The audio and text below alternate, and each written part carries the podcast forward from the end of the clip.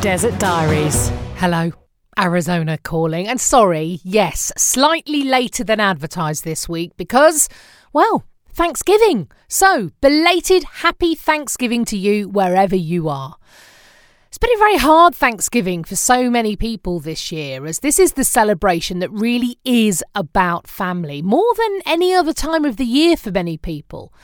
Here in the States, the holidays is a period that covers the last couple of months of the year and starts with Halloween, which, as you know, they go big on over here. And then there's Thanksgiving. And then in December, Christmas, Hanukkah, and Kwanzaa, which starts on December the 26th and runs to the 1st of January. Kwanzaa is an African American celebration of life that was introduced into the States in 1966 by Dr. Maulana Karenga, who wanted there to be a festival about celebrating and welcoming the harvest as a bit of a response to the commercialism of Christmas. I was surprised last year by how many Americans that I'd met didn't spend Christmas Day with their families but they'd go and see friends or stay at home, and there's generally not a big turkey meal in the way that we have in the UK. One of my friends had pasta, the other had Chinese takeaway. So, all of that big roast dinner and travelling miles to get home to your family, it's all Thanksgiving. Now, this year, of course, most people I knew didn't get to spend it with their extended families, unless they happened to live really close by and were in their bubble. There were still people who got on planes and drove cross country and all of that, but for many, this was a really different Thanksgiving this year. One of the big traditional events in the Thanksgiving calendar is the Macy's Thanksgiving Parade in New York City, a parade I'd taken the girls to when we were living there for a couple of months four years ago. It started in the 1920s and it's made up of huge floats which drive along 6th Avenue, towing massive balloons of various characters from film and TV like Snoopy and the Grinch and various Disney characters, to name but a few. The balloons didn't actually feature from the start of the parade's history, but they came in a few years later after organisers decided not to continue using live animals from Central Park Zoo on the parade, which seems like quite a sensible decision, doesn't it? This year, of course, was so, so different. There were no crowds allowed, just a handful of people showed up, but generally people just watched online and on TV all across the country. This year was also a little bit different because it featured, and I think for the very, very first time, Native American people who performed a land acknowledgement, a traditional rattle song, and a blessing honouring the people of Native American tribes historically based in the northeast of the United States. These people included the Lenape tribe of Manahatta, known now, of course, as Manhattan. Average house price, $1.6 million. Hello. And the Mashpee Wampanoag tribe, who've lived in what's now called Massachusetts and Rhode Island for 12,000 years. Been there quite a while. A campaign launched by Indigenous people across North America to reclaim their lands is really gathering pace this year. And in English, the blessing that form part of the parade on Thursday translates into Creator and ancestors, we honour you for all things. We honour the Lenape people of Manahatta. We honour all our relations because long ago we were here. Now we are here. And we will always be here. And so it is. Now you might think, what's the significance here? What's this got to do with Thanksgiving? And then you might remember that this time last year on the podcast, I told the story of how pilgrims and Native Americans sat down for the very first time together in the 1600s and created a feast, which they ate together, signing a treaty in friendship and collaboration. This is what Thanksgiving is all about coming together in friendship and giving thanks. But that's not the whole story, or maybe even the story at all.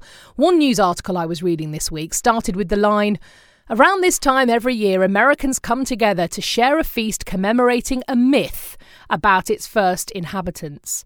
It went on to say that yes, a group of Native Americans did sit down with pilgrims in 1621 and a treaty was signed, but it was signed as an act of survival, not of friendship.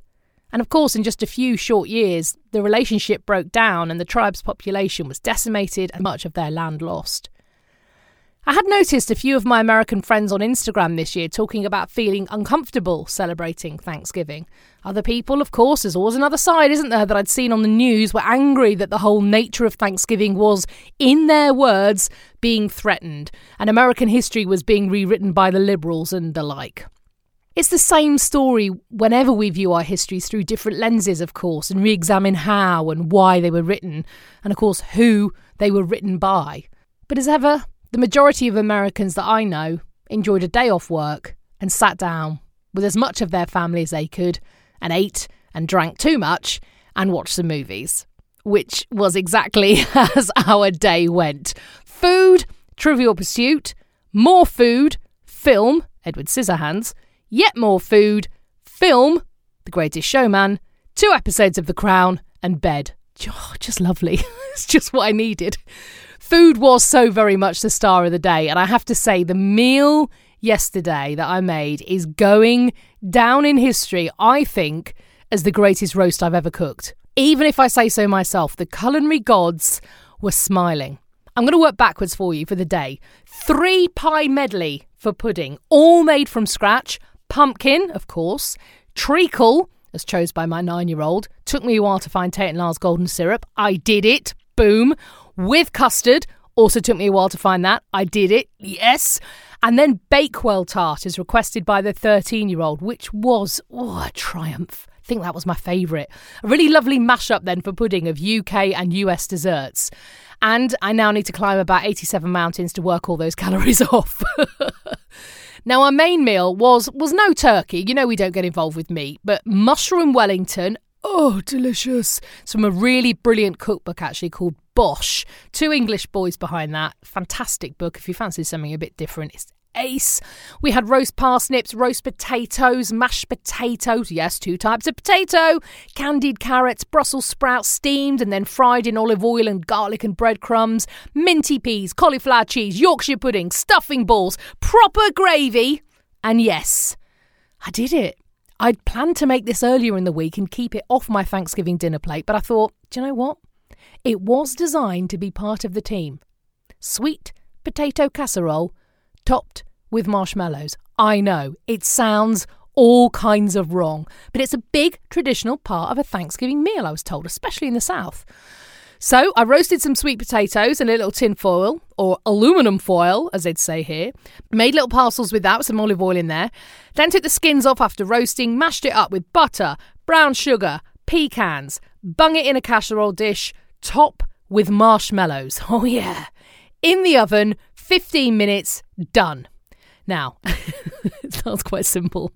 I did put the grill on at the end to brown them up and forgot, and the marshmallows went pitch black. But marshmallows are quite good at getting burnt and getting over themselves. So You can just sort of lift off that top layer of black. And I thought, well, there you go. No big drama. Scrape I did. It looked fine. So the meal was then ready. Everything was on my plate. I scooped a big spoon of gooey orange and white matter, nuzzled up to the stuffing.